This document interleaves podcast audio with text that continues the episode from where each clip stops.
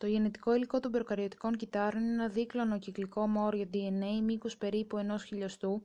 Το κυκλικό αυτό μόριο DNA αναδιπλώνεται και πακετάρεται με τη βοήθεια κυρίως πρωτεϊνών, με αποτέλεσμα να έχει τελικό μήκος στο κύτταρο 1 μικρόμετρο.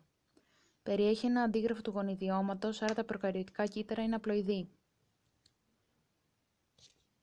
Σε πολλά βακτήρια εκτός από το κύριο κυκλικό μόριο DNA υπάρχουν και τα πλασμίδια.